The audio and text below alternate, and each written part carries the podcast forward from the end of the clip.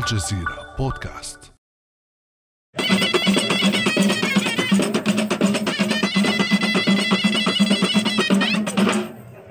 في ساحة الفناء بالمدينة القديمة بمراكش تتلاقى أصوات الموسيقى الشعبية المغربية الصاخبة مع وهج الحرارة المرتفعة. في هذه الساحة قد تصل الحرارة إلى 50 درجة مئوية. لكن ما إن تدخل بيوت هذه المدينة القديمة حتى تشعر بالبرودة رغم غياب وسائل التكييف. فيما تتراكم البنايات الحديثة في المدن فوق بعضها البعض ما يجعل التكييف والتدفئة المستمرة حاجة ملحة ومكلفة. سمك الجدار وقنوات التهوية ومواد البناء القديمة تمت ملائمتها منذ زمن مع متطلبات الإنسان وفق حاجته للبرودة والحرارة والتخزين والتهوية. هذه الظاهرة الحرارية لا تنطبق على المدينة القديمة في مراكش فقط بل أيضا في كافة نظم المعمار القديم في تونس والجزائر واسطنبول والقاهرة وكثير من المدن والعواصم. فكيف يحمي العمران الإنسان من تداعيات التغير المناخي؟ وهل أنظمة العزل ضد الحرارة والبرودة في غابات الإسمنت الممتدة في المدن كافية؟ وما الذي يميز الإعمار القديم عن الجديد؟ وهل نستطيع دفع تكاليف التبريد والتدفئة والتخزين مستقبلاً؟ بعد أمس من الجزيرة بودكاست أنا أمال العريسي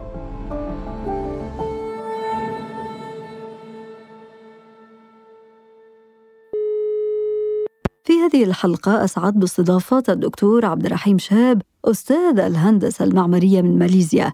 أهلا وسهلا بك دكتور عبد الرحيم شكرا لك أستاذة أمال على هذه الاستضافة. بداية دكتور عبد الرحيم وردتني معلومات أنك من عشاق نظم المعمار القديمة والجديدة كذلك وقد تنقلت بين أكثر من ثمانية بيوت خلال العشر سنوات الماضية. فبرأيك كيف استطاع الإنسان التأقلم سابقا مع بيئته في نظم المعمار؟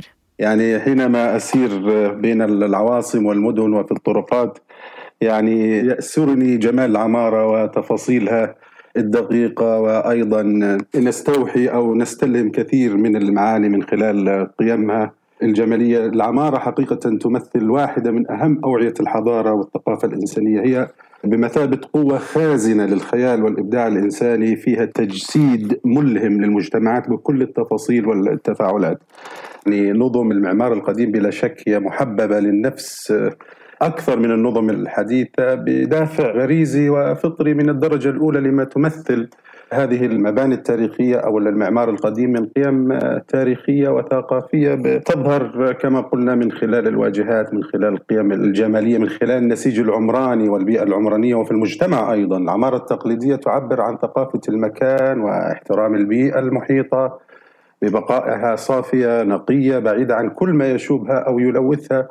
كما أنها مقبولة على نطاق واسع داخل المجتمعات، فكرة تكرار التنقل من بيت لآخر غالبا ما تكون حقيقة شائعة في أوساط المغتربين على وجه التحديد كونهم يعيشون في بيئة غير بيئتهم، ثقافة قد يصعب معها الاندماج في بعض الأحيان، وطبعا لما كانت العماره تعبيرا عن سلوك المجتمعات وثقافتهم وخصوصيتهم فمن الطبيعي إنه يفقد أو يفتقد المستأجر في غربته بعض العناصر التصميمية الأساسية التي تمثله وتعبر عنه يجدها ضرورية للتعبير عن هويته. والأهم دكتور عبد الرحيم أن يجد منزلا ربما يكون قريب في بيئته وفي معماره لبيته القديم ربما أو يبحث عن بيت يتلائم مع البيئة الجديدة التي هو فيها. لو تعطينا بعض الأمثلة لأنماط مختلفة من المعمار القديم سواء في المغرب العربي أو الأندلس أو غيرهما. يعني الحقيقة هناك الكثير من الأمثلة سواء لو تناولنا عمارة الأندلس العمارة بمختلف مراحلها التاريخية. لو إحنا بنتكلم على العمارة في بلاد العربية مثلا العمارة الفاطمية يعني العمارة في مختلف البلدان أيضا العمارة المملوكية والعمارة العثمانية في فلسطين وبلاد الشام عمارة بلاد الرافدين. على أي حال هناك قاسم مشترك يجمع ما بين هذه الأنماط في مختلف البلدان حينما نتكلم عن أنماط العمارة القديمة. يعني لو تناولنا مثلا العناصر المعمارية نتحدث مثلا عن النوافذ ذو الستائر الداخلية التي استعملت كعناصر معمارية لتخفيف درجات الحرارة وما يعرف بالمشربيات. تجعلها أكثر كفاءة في استخدام الطاقة من النوافذ الحديثة. النوافذ الزجاجية تتحكم يعني هذه النوافذ في ضوء النهار وتوفر الخصوصية. هذا نراه جليا في العمارة الفاطمية في مصر. يعني لو تمشينا في شوارع القاهرة القديمة نستطيع أن نجد ذلك بسهولة. غالبا ما كانت الجدران الخارجية مطلية بألوان فاتحة لتعكس شمس الصيف الحارة مما ينتج عنه مساحات داخلية أكثر برودة. استعملوا المناور الأفنية الداخلية هذه بتزيد من ضوء الشمس الطبيعي كانت أكثر شيوعا طبعا في المنازل القديمة. مما هي عليه اليوم في وقتنا الحاضر البيوت القديمة. مثلا على سبيل المثال أنا زرت ولاية واد سوف في جنوب الجزائر. يعني رأيتم بيستعملوا طبقة الظهارة الخارجية أو بنسميها الإقصارة الخارجية من الجير وهي طبقة خشنة في بمستويات كيف نقول الإكورديون مثلا المتعرجة أو المتعددة. حتى يعني هذه المستويات تمنح أسطح الواجهات الخارجية ظل ذاتي. لكسر أشعة الشمس عليه وبالتالي إحساس داخلي بالبرودة نوعا ما. لما نتحدث مثلا عن الشرفات الخارجية اللي كانت تستعمل أيضا لكسر حدة أشعة الشمس سقوف العريضة مراوح التهوية فيما يعرف أيضا بالملاقف الهوائية كانت توضع الأقمشة للخيش وتبلل بالماء في البيئة الصحراوية سواء في مصر في غيرها من البلدان أيضا المظلات القباب. أذكر في هذا السياق أن حتى في الكثير من الدول العربية موجودة أنه في بناء البيوت نجد الكثير من القباب هذه القبة. شكلها يعني حتى تكسر توزيع أشعة الشمس على أسقف المنازل صحيح؟ هذا صحيح يعني سواء المظلات القبب يعني العناصر الأخرى كلها من أجل يعني إعطاء شيء من الفيء أو الظل. حتى أيضا نتكلم على أشجار الظل في المنازل المبنية في المناخات الأكثر دفء. هذه طبعا وجود هذه الأشجار آه، يعني يقلل من الحاجة لتك... طبعا هو يقوم بعملية تكييف الهواء تماما في الصيف كما أنها بتزيد من المظهر الطبيعي والتاريخي المباني القديمة تعطيها رونق تعطي لها جمال. الأشجار المتساقطة كانت بيتم اختيارها لأنها بتفقد أوراقها في الشتاء وبالتالي تسمح لأشعة الشمس بدخول المنزل عندما تكون في أمس الحاجة إليها. كان حتى أنهم كانوا دقيقين جدا في اختيار الأماكن لغرس الأشجار على أن تكون على مسافة آمنة من منزل لتجنب تلف الأساسات أو سقوط الأطراف أثناء عاصفة الرياح كما هو الحال في عمارة الأندلس، حقيقة كثير من الأمثلة. الدهاليز مثلا عبارة عن ميزات يعني شكلت ميزات معمارية تقلل من فقد الحرارة عن طريق إنشاء مجال جوي إضافي أثناء فتح أبواب الخارجية يعني كأنه مكيف هواء. نجد ذلك في القصور والمساجد. لو شفنا عمارة غرناطة الأندلس قصور الحمراء. العمارة العثمانية أيضا موجودة بقوة. عمارة سنان في المساجد في القصور حتى في البيوت السكنية. وخاصة في المساجد تلك الشبابيك الخشبية التي ذات الأضلع المائلة حتى تمكن في نفس الوقت من الحماية من الشمس ومن تمرير الهواء. نعم هذا صحيح والحقيقة يعني هذا يظهر مدى إبداع المهندس المعماري وإبداع الصناعين والفنيين في ذلك الوقت في اختيار حتى يعني التحكم في اتجاهات المبنى التوجيه يعني مراعاة الأسس التصميم البيئي معرفة وردة الرياح اتجاه الشمس اختيار أماكن نعم. الشرفات الشبابيك الزوايا المائلة وين اتجاه الشمس؟ بالتالي كم يكون مقدار الزاوية حتى تكسر الشمس وتحقق التبريد المطلوب؟ أنا كنت أود للحديث عن في عندنا ولايتين صباح وسراوك شرق ماليزيا. رأيت البيوت التقليدية مصنوعة من خشب البلوط هذا الخشب المقاوم للرطوبة وعوامل التعرية. وهذه البيوت يعني تكون في وضعية تصميمها أو يعني ثباتها يكون في وضعية تطفو فوق مياه البحر في تلك الجزر. يعني أشبه ما تكون بالقوارب العائمة لتوائم بيئة الصيد لساكنها لأنه أهلها وسكانها بيعتمدوا بشكل أساسي على مهنة الصيد. وأيضا تم تكييف أو خلينا نقول تخصيص أكثر من نصف مساحة المنزل مواجهة للبحر لنشاط أفراد العائلة مجتمعين لفرز الأسماك الطازجة فور وصولها تمليحها ومن ثم تجفيفها ثم تخزينها مؤقتا يعني تمهيدا لنقلها وإرسالها للأسواق أماكن مخصصة لوضع آليات الصيد وخلافه. يعني كان البيت يعني مكان تمارس فيه الأنشطة العديدة وبالتالي بالفعل هي العمارة التاريخية تعبير صادق عن تفاعلات الاجتماعية عن السلوك عن النتاج الحضاري والمكاني في حقبة تاريخية ما فإحنا لما بنستمتع حقيقة برؤية هذه المباني التاريخية إنما نستمتع بالتفاعل مع حقبة تاريخية معينة بما فيها من أشياء تتعلق بالجوانب الاجتماعية، الاقتصادية، الثقافية، سلوك المجتمعات كلها نستطيع الحكم عليها والتفاعل معها من خلال القيم الجمالية التي تعكسها هذه المباني. بالفعل أبعاد كثيرة لكل هذه الجوانب المعمارية دكتور عبد الرحيم. وربما هنا نركز على الجانب الاقتصادي لأن المواد الأولية الأساسية في صناعة مختلف منافذ التهوية والحرارة وغيرها كانت قليلة الكلفة في في القديم. ولكن اليوم في ظل التحديات المناخية الكبيرة المعمار الحديث يعرف كلفة مرتفعة على مستوى التبريد والتدفئة وغيرها بالنظر إلى غلاء المواد الأولية أكيد. يعني ما تفضلت به هو بلا شك يعني حقائق ثابتة.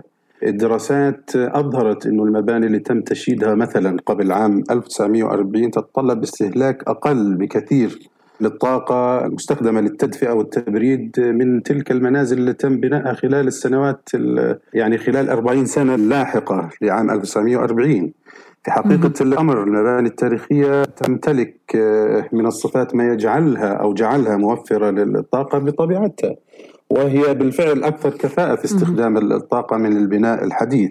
طبعا هذا يستدعينا لذكر آه، أهم العناصر المحددة للمباني القديمة اللي ساهمت آه، في كفاءة الطاقة الممتازة وما كانتش آه، مكلفة بالمناسبة.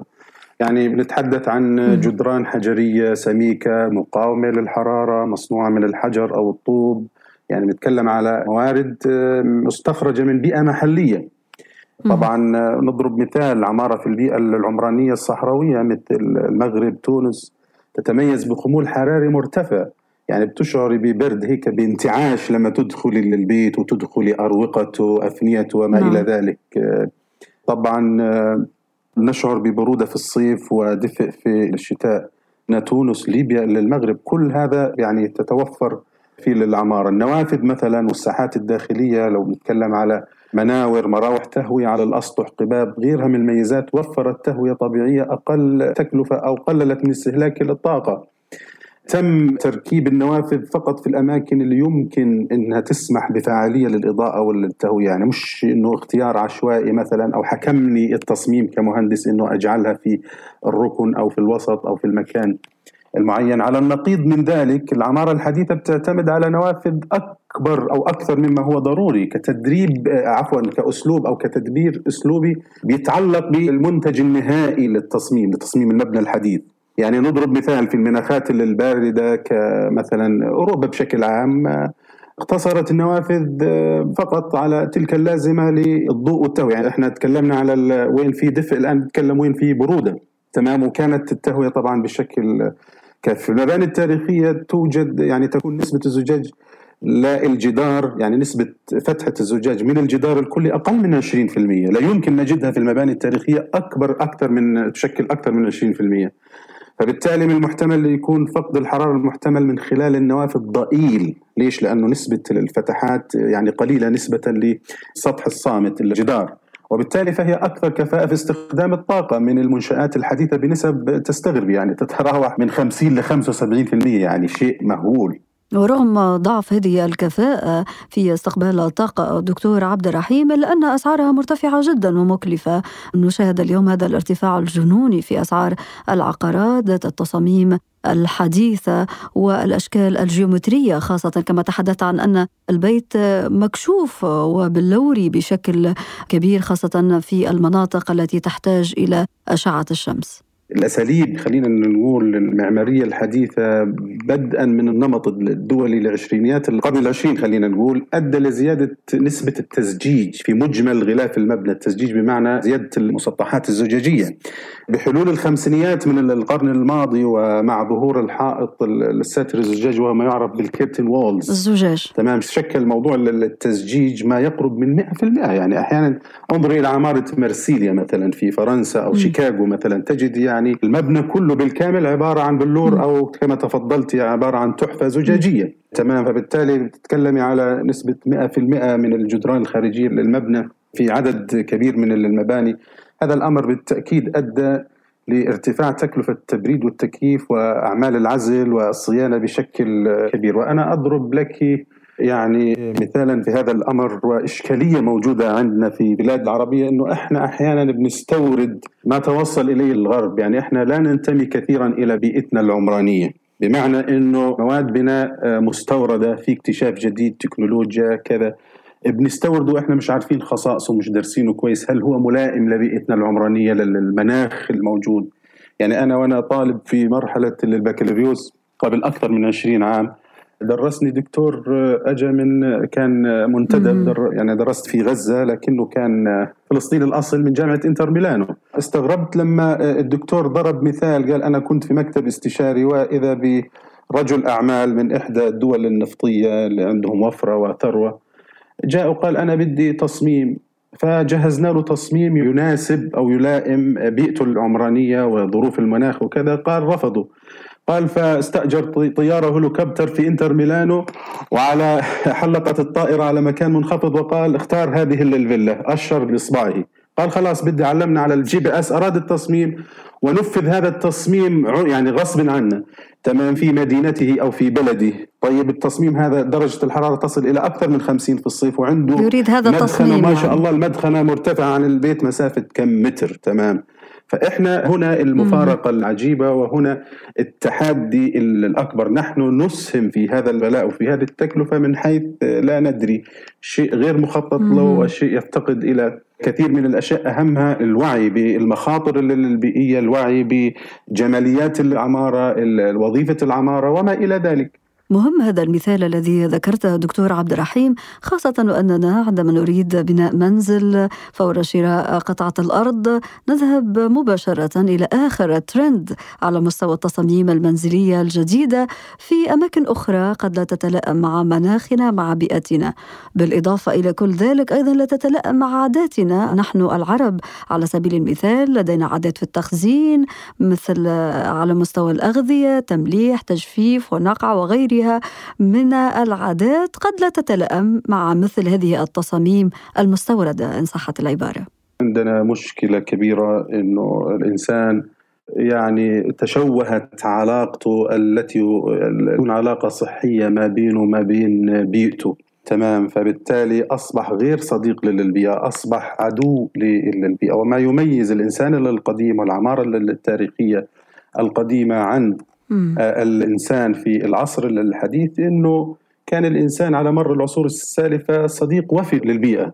راعى أسس التصميم البيئي بكل بساطة يفتح النافذة أو يقفلها عند حاجته للهواء ويسدل الستائر أو يرفعها تجنبا للحرارة. أه، دكتور عبد الرحيم في هذا السياق لو تحدثنا عن غرف الخاصة بالتخزين في المباني القديمة في نظم المعمار القديمة تلك الغرفة غرفة العولة العلية غرفة المونة حدثنا عنها وهي غرف كانت تتلائم مع بيئة البيئة القديمة وكذلك كانت ذات تكاليف يعني منخفضة للتخزين أو للتجميد في ظل غياب الأجهزة الإلكترونية والفريزر وغيره. خصص في المنزل نفسه بعض العناصر بحسب طبعا البيئة العمرانية. ربما تختلف من مكان إلى مكان أو من بلد إلى بلد آخر ولكن في المجمل يعني خصص بعض العناصر كي تقوم بمهمة رب البيت. إذا كان مزارعا فبالتالي يكون بعض يعني في ركن ركن مخصص عملية التجفيف تخزين. عملية التخزين حفظ الطعام. التجفيف يلزم أشعة الشمس بالتالي يكون مكان مفتوح يكون في حجرات آه، معينة للتخزين كما هو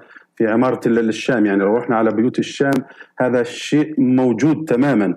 يعني مخصص لحفظ الأغذية وإلى تخزينها. عندنا في فلسطين وفي غزة تحديدا يعني حتى بيت والدي هذا موجود فيه بيت العائلة ما يعرف بالسدة.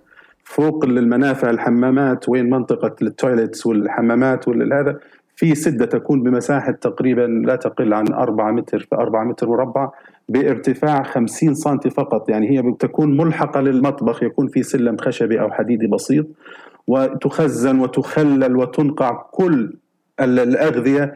يعني في الصيف مثلا رب البندورة الرمان المربى الأشياء التي تخلل في الزيت الأسماك التي تملح كلها توضع وتحكم بالإغلاق ثم توضع في يعني معلبات في علب أو في قارورات مثلا واحيانا تكون قارورة من الفخار من البلاستيك ايا كانت ثم توضع بطريقة معينة ويكون لها فتحات للتهوية الطبيعية حتى تجنبا للرطوبة وحتى تكون في مكان آمن ودرجة حرارة مناسبة. فبالتالي هذه البيوت يعني وائمت هذه الوظائف حفظ الطعام ويعني استدامة العمل على أن يكون الطعام متوفر طيلة فصول السنة. وليس فقط دكتور عبد الرحيم حفظ الطعام ولكن أيضا تخزين الماء. كانت هناك بيوت قديمة البعض منها لا يزال موجودا إلى الآن بها مواجل تخزن مياه الأمطار ويستعملونها إما للحاجات المنزلية أو كذلك للشرب. لا شك المياه وأيضا المياه مياه نقية ومياه باردة تستعمل يعني تخزن في الفخار وتخرج باردة تكون تصور درجة الحرارة 50 وهذه المياه تشربها سائغة كأنها خرجت من الفريزر أو من البراد بدرجة حرارة حقيقة أعطيتنا فكرة كبيرة ومهمة عن المساكن القديمة التي كانت صديقة للبيئة ولكن اليوم في وقتنا هذا يكثر أيضا الحديث عن العمران الصديق أيضا للبيئة في ظل التغيرات المناخية الكبيرة التي بدأت أثارها تظهر بشكل جلي خاصة مع أزمة الغذاء والطاقة العالمية. كما أشرنا منذ البداية فما هي الحلول المقترحة برأيك دكتور عبد الرحيم على مستوى الهندسة المعمارية اليوم لمواجهة كل هذه التحديات؟ يعني دعيني بداية الإجابة على هذا السؤال نعطي بعض الحقائق حتى يعني ندرك مدى قيمة وأهمية الحلول المقترحة من المتوقع أن يصل عدد سكان العالم بحلول عام 2050 حوالي 10 مليار نسمة. هذا الأمر يعني يتطلب تداخل التوسع العمراني السريع مع تغير المناخ بشكل وثيق. ما يجعل إزالة الكربون والمواد السامة المنبعثة اللي بتأثر على البيئة خلينا نقول اللي بتخرج من بيئة المباني خطوة ضرورية نحو جعل العالم قابل للسكن المستدام. بمعنى أنه نحن نحتاج إلى تخطيط لتحقيق التنمية المستدامة تخطيط على مستوى وطني. بالفعل باتت أزمة الطاقة والغذاء تفرض وجودها الثقيل والمخيف على حياة الإنسان المعاصر. لذلك أصبح العمل على تحقيق مبدأ الاستدامة أمر ملح. كيف نجعله مستدام؟ نقدم تصميم نموذجي لمباني صديقة للبيئة بكل بساطة. هذه المباني تهدف لإرساء دعائم فكر معماري بيئي جديد. أكثر ارتباط بالطبيعة بالمناخ بالقواعد السليمة لحفظ الأرض والإنسان.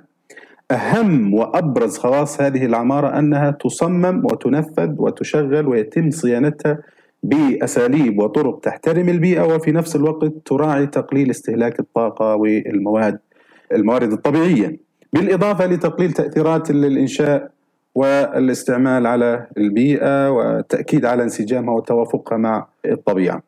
هل هناك تجارب في هذا المجال دكتور عبد الرحيم في مجال العمران الصديق للبيئة وكذلك المساكن ذات الكلفة الطاقية الأقل؟ الحقيقة نعم هناك يعني مؤسسات دولية متخصصة في وضع معايير للعمارة الخضراء والبيئة العمرانية الصديقة للبيئة تعمل هذه المؤسسات على زيادة كفاءة الأبنية الموفرة للطاقة تقليل وترشيد استهلاك الطاقة في ظل التغيرات المناخية والاقتصادية. لما تصل هذه المعايير والشروط لمستوى النظم والتشريعات في بعض البلدان فبالتالي بنكون إحنا مشينا على الخط السليم. يعني طلبت حضرتك ضرب الامثله بالتأكيد. هناك أمثلة كثيرة ويعني أوروبا وحدها يعني قادت زمام المبادرة حقيقة في هذا الموضوع. من الأمثلة مثلا في ولاية كارولينا الشمالية في نيويورك في عندنا مركز يسمى مركز دوك إنرجي. هذا المركز يعد أذكى المباني في الولايات المتحدة على الإطلاق. عبارة عن ناطحة سحاب مكونة من 51 طابق. هذا المبنى قادر على إعادة استخدام ما يقرب من 10 ملايين جالون من الماء المتجمعة سنويا بما في ذلك مياه الأمطار والمياه الجوفية وال... وأيضا المياه المكثفة أو المتكثفة اللي بتنتج عن أنظمة التدفئة والتهوية وتكييف الهواء. وبالتالي بتلبي ما يقرب من 80% من احتياجات مياه تبريد البرج. وأيضا نسبة 100% من احتياجات للري لأنه بنعرف عمارة خضراء وفي نباتات وفي أسطح نباتية وفي شرفات وكذا فبالتالي هنا يعني هذه إضافة نوعية أو شكل جديد من أشكال المباني الذكية. في عندنا Capital Tower أو اللي هو البرج العاصمة في سنغافور هذا ال tower أو هذا البرج حصل على جائزة Green Mark Platinum لتصميمه المبتكر و طاقته المذهلة وكفاءته في استثمار المياه. المبنى ضم حوالي 52 طابق. طبعا آه، توفر فيه عدد من أنظمة الطاقة الذكية مرتفعة الكفاءة بما في نظام عجلة استرداد الطاقة في وحدة التكييف اللي بتسمح باسترداد الهواء البارد حتى يحافظ على كفاءة المبردات إحنا ذكرنا أوروبا هناك يعني تحالف بين ثمانية دول أوروبية منها مدريد ليدز فروكلاف اعتمدوا على مباني الخضراء للتخلص بشكل كامل من الكربون في حلول عام 2050 والحقيقة هنا يعني يسعدني أن أذكر محاولات دولة قطر وضعت خطط استراتيجية يعني من سنوات يعني سنتين ثلاثة ليعدوا منظومة لحماية وتعزيز البيئة بالإضافة استخدام نظريات وأساليب حديثة في توفير الطاقة عبر التوسع في إنشاء المباني الخضراء الموفرة للطاقة، هذا الأمر طبعا بيدعم من خطة قطر الوطنيه لعام 2030 الدولة بحسب ما علمت أنها تعكف من سنوات على إعداد بيئة تشريعية ملائمة لتسهيل استحداث وتطبيق تلك النظم في مختلف أرجاء آه، قطر من ابرزها اللائحه الإلزامية للمباني الخضراء اللي بتستهدف تحويل المباني القديمة لمباني موفرة للطاقة لتخفض من استهلاك الطاقة بنسبة 30% وأعتقد هو البلان الخطة بتاعتهم بتمر بثلاث مراحل. يعني مش بس إنه إحنا ندرج المباني الخضراء لا بل نحول المباني التقليدية تدريجيا حتى تصبح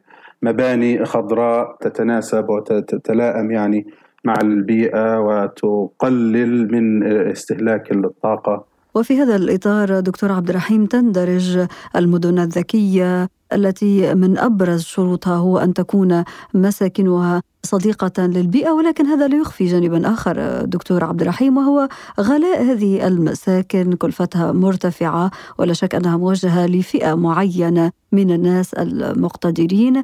في ختام هذه الحلقة دكتور عبد الرحيم أود أن ننصح الناس البسطاء آه، الذين يسكنون في شقق في بناءات عمودية يعني ليست بكل هذه المعايير التي تحدثت عنها كيف يمكن لهم أن يستخدموا تقنيات التخزين لتوفير الاستهلاك وتلبية حاجيتهم من التكييف والتدفئة. يعني وإن كان آه، الأمر الواقع يعني بحتم علينا أنه إحنا نسكن سواء كنا نمتلك هذه البيوت أو نستأجرها إنه إحنا موجودين في مباني التقليديه مثلا ما فيها النظم الحديثة والأساليب الذكية والكذا. لكن أنا في اعتقادي إنه الامر آه، لم يتوقف ابدا الأمر أصلا في مجمله يعني لو إحنا بدنا نلخص المشكلة كلها بنجملها أو يعني بنقول إنه المشكلة تكمن في سلوك وعادات سيئة.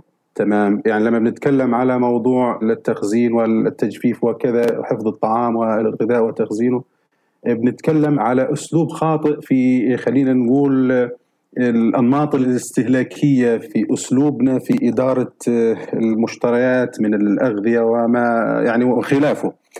فبالتالي نحن نستطيع فعل الكثير بما يضمن أو يحقق أسلوب حياة أفضل سلوك أفضل. يعني بالإمكان في مثلا التجربه اليابانيه في زراعة الشرفات. هذه تجربة جديرة بالاطلاع وجديرة أن يتم تطبيقها والنظر إليها بطريقة بسيطة جدا. لا تكلف ابدا. توفر الخضار على مدار السنة ولا نستهين بهذه التقنية وممكن الاطلاع عليها والاستفادة منها بشكل كبير. وإحنا كعرب من بيئة شرقية يعني لو ذهبت إلى تونس أو إلى المغرب أو إلى فلسطين سوريا الأردن ستجدي يعني ربة البيت قد ربت نباتات الزينة والشاقولية من أعلى والمددات والمتسلقات بشيء جميل. فبالإمكان بالإمكان تحويل هذا البيت يعني إلى جنه يلزمنا ربما بعض المهارات زراعة الأشتال ورعايتها والاعتناء بها يعني مهارات بسيطة وبالامكان يعني إنه إحنا نقلل من تكلفة الطاقة تغيير للوهج التنجستين هذا بال fluorescent. 10 وات 15 وات ليش إحنا تطلع فاتورة الكهرباء مثلا ب 100 دولار؟ بالإمكان إنه إحنا نرشد استهلاكنا للطاقة ونجعلها بأمر بسيط. بس تغيير اللمبات النوعية. سلوك. إحنا نتحدث عن سلوك. موضوع إحنا اليوم العالم الطاقة الشمسية أيضا. ألواح الطاقة الشمسية ممكن تشغل أجهزة التبريد والتكييف. الدكتور عبد الرحيم شهاب أستاذ الهندسة المعمارية من ماليزيا. شكرا جزيلا لك على هذه الحلقة الجميلة والممتعة والمفيدة. شكرا لك أستاذة أمال على هذه الاستضافة وهذا الإطراء. أشكركم وأشكر طاقم العاملين معكم. شكرا جزيلا. كان هذا بعد أمس.